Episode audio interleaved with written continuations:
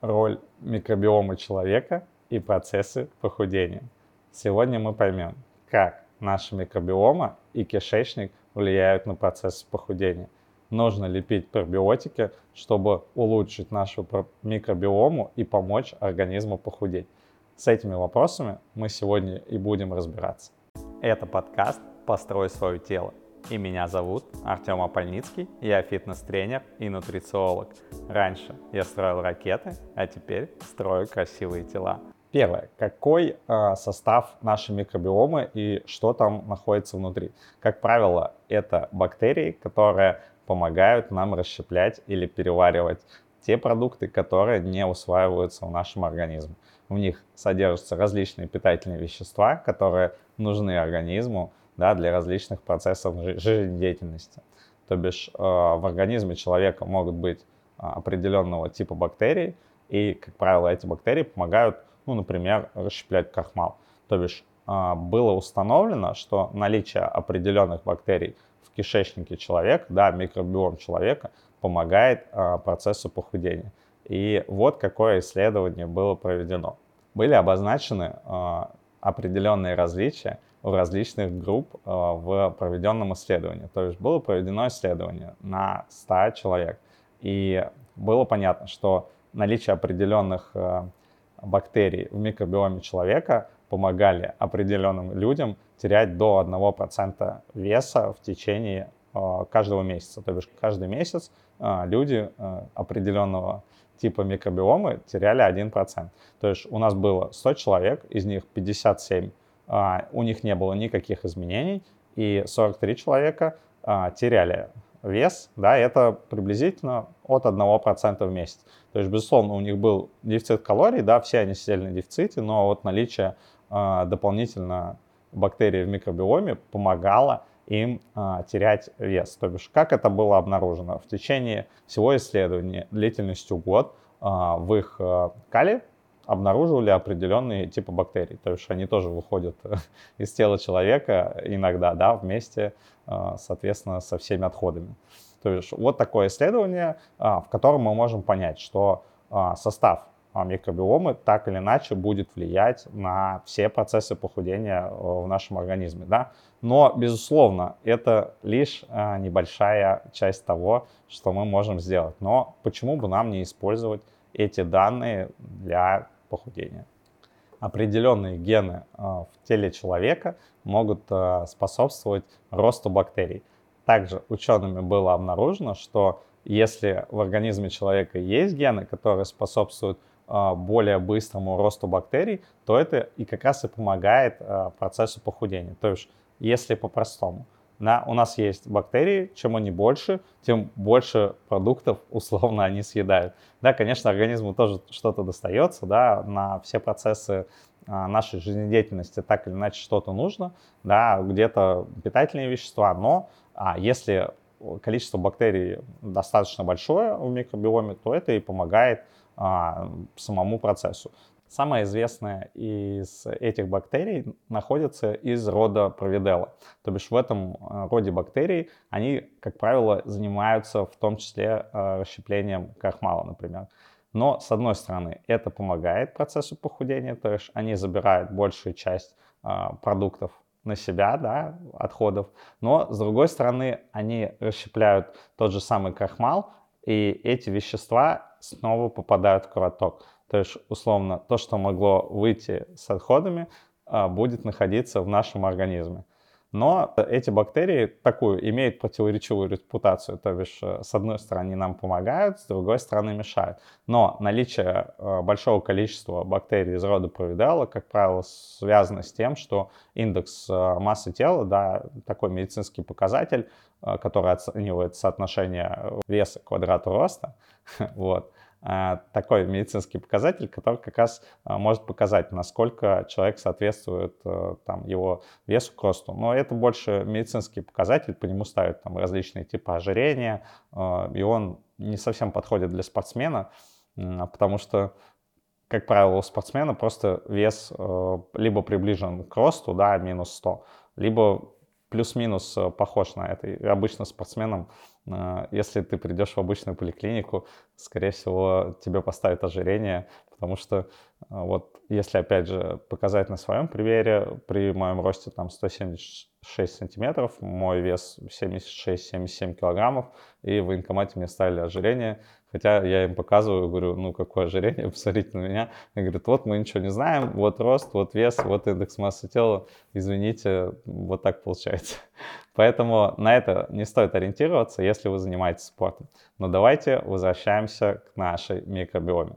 Можно ли улучшить микробиому человека? Как правило, если э, человек хочет заняться этим вопросом, он использует что? Пробиотики.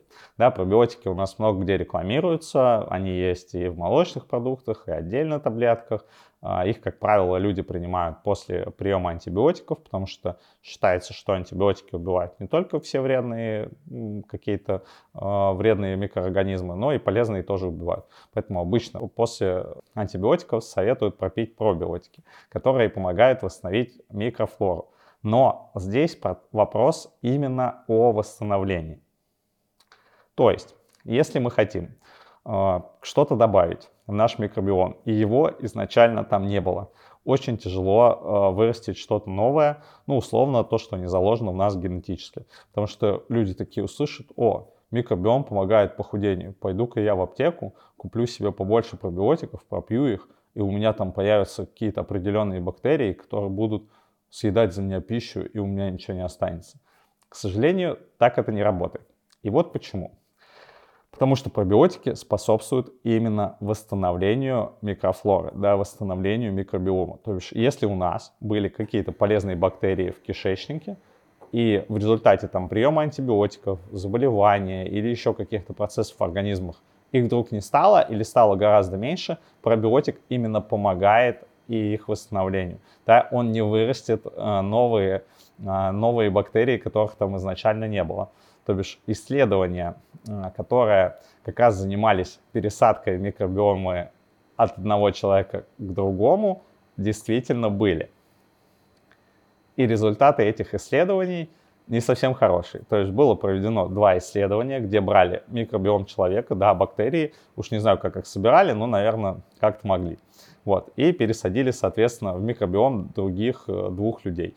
К сожалению, закончилось это плачевно да, э, люди погибли, и, соответственно, больше подобные исследования к нашему счастью не проводились. Поэтому пересадить от одного человека его бактерии и вставить там в кишечник другой на данный момент не представляется возможным, или я таких исследований не знаю. Как восстанавливать микрофлору при похудении? И надо ли ее вообще восстанавливать? То есть при похудении, э, если мы худеем по классической схеме, да, мы создаем дефицит калорий. Дефицит калорий это у нас что? Это в том числе дефицит питательных веществ. Если мы создаем дефицит питательных веществ, соответственно, и микрофлора, условно, наши бактерии, да, наша микробиома, она не доедает. То есть количество как бы, бактерий остаются голодными. И вот что в этом случае мы можем сделать? В этом случае нам также могут помочь пробиотики.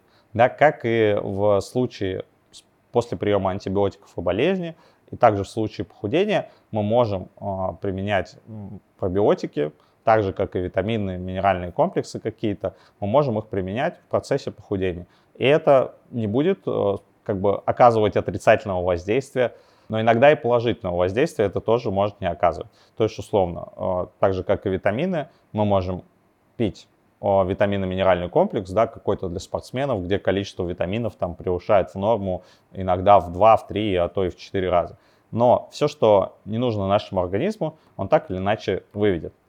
Также может быть и с пробиотиками. То, то есть, если э, процесс похудения или мы создали такой дефицит калорий, который э, никак не влияет на нашу микрофлору, дополнительный прием пробиотиков может не дать никакого эффекта, да, он не ускорит наш метаболизм, он не даст э, лучшие, лучшие процессы похудения, мы не будем там терять дополнительные килограммы при дефиците калорий, но и условно мы, наверное, минимизируем вред для организма в случае того, что если э, действительно бактериям условно будет нечего кушать. На что еще влияет микробиома человека? Она влияет на стресс. Да, когда условно с микробиомой не все в порядке, то человек может больше испытывать стресс. Да, опять же, больше хотеть есть, потому что э, бактерии стучат по кишечнику и говорят, надо кушать, нужно больше еды. Да, такие тоже исследования проводились, и действительно люди с бедной э, микрофлорой кишечника э, более склонны к набору веса и, соответственно, к стрессам в том числе. Также э, было обнаружено, что люди с более богатой микрофлорой кишечника а, более а, успешны в учебной деятельности. То есть были проанализированы студенты, у них взяли анализ а, у тех условно, кто хорошо учится, и тех, кто плохо учится, и было обнаружено, что количество бактерий в микробиоме более успешных студентов было гораздо больше, да, чем у неуспешных. Как улучшить микробиом человека с помощью обычных продуктов? Как правило, все слышали о клетчатке. Роспотребнадзор рекомендует ежедневно потреблять до 20 граммов клетчатки. А, Американская ассоциация рекомендует 14 грамм клетчатки на каждую тысячу калорийности продуктов. То есть, условно, если наша норма 2000 калорий в сутки, то по американскому законодательству да, нам нужно употреблять 28 граммов. Откуда мы можем взять клетчатку? Это фрукты, овощи, орехи, различные углеводные продукты, да, это гречка, рис. Э. Но не стоит э, как бы сильно углубляться в эту тему. Безусловно, микробиом человека помогает нам э, похудеть. Да, она способствует похудению, а воспалительные реакции в кишечнике будут препятствовать, будут повышать уровень стресса, будут вызывать какие-то воспалительные процессы. После приема антибиотиков советуют пропить курс пробиотиков, но я думаю, что это все скажет э, более-менее нормальный врач. Соответственно, все это будет оказывать на а, все процессы похудения в нашем организме. Но главное остается а, всегда, одни и те же факторы остаются главными. То есть нам необходимо создавать дефицит калорий, мы можем применять пребиотики в этом случае – нам нужно заниматься физической нагрузкой, чтобы укреплять наш организм, чтобы э, в том числе ускорять какие-то обменные процессы в нашем организме, в том числе снижать и эти воспаления, которые происходят. И нам нужно хороший, здоровый сон. Про него а, мы поговорим в отдельном подкасте. И, конечно, уровень стресса. Да? Микробиом влияет на стресс, стресс влияет на микробиом, то есть у них вот такая взаимосвязь. Соответственно, не стоит заморачиваться сильно а, с этим вопросом, но это будет влиять на процесс похудения. То есть не загоняйтесь в одну сторону, развивайтесь всеобъемлюще, а, давайте вашему организму достаточное количество питательных веществ, и ваш микробиом будет всегда в порядке и будет способствовать вашему похудению.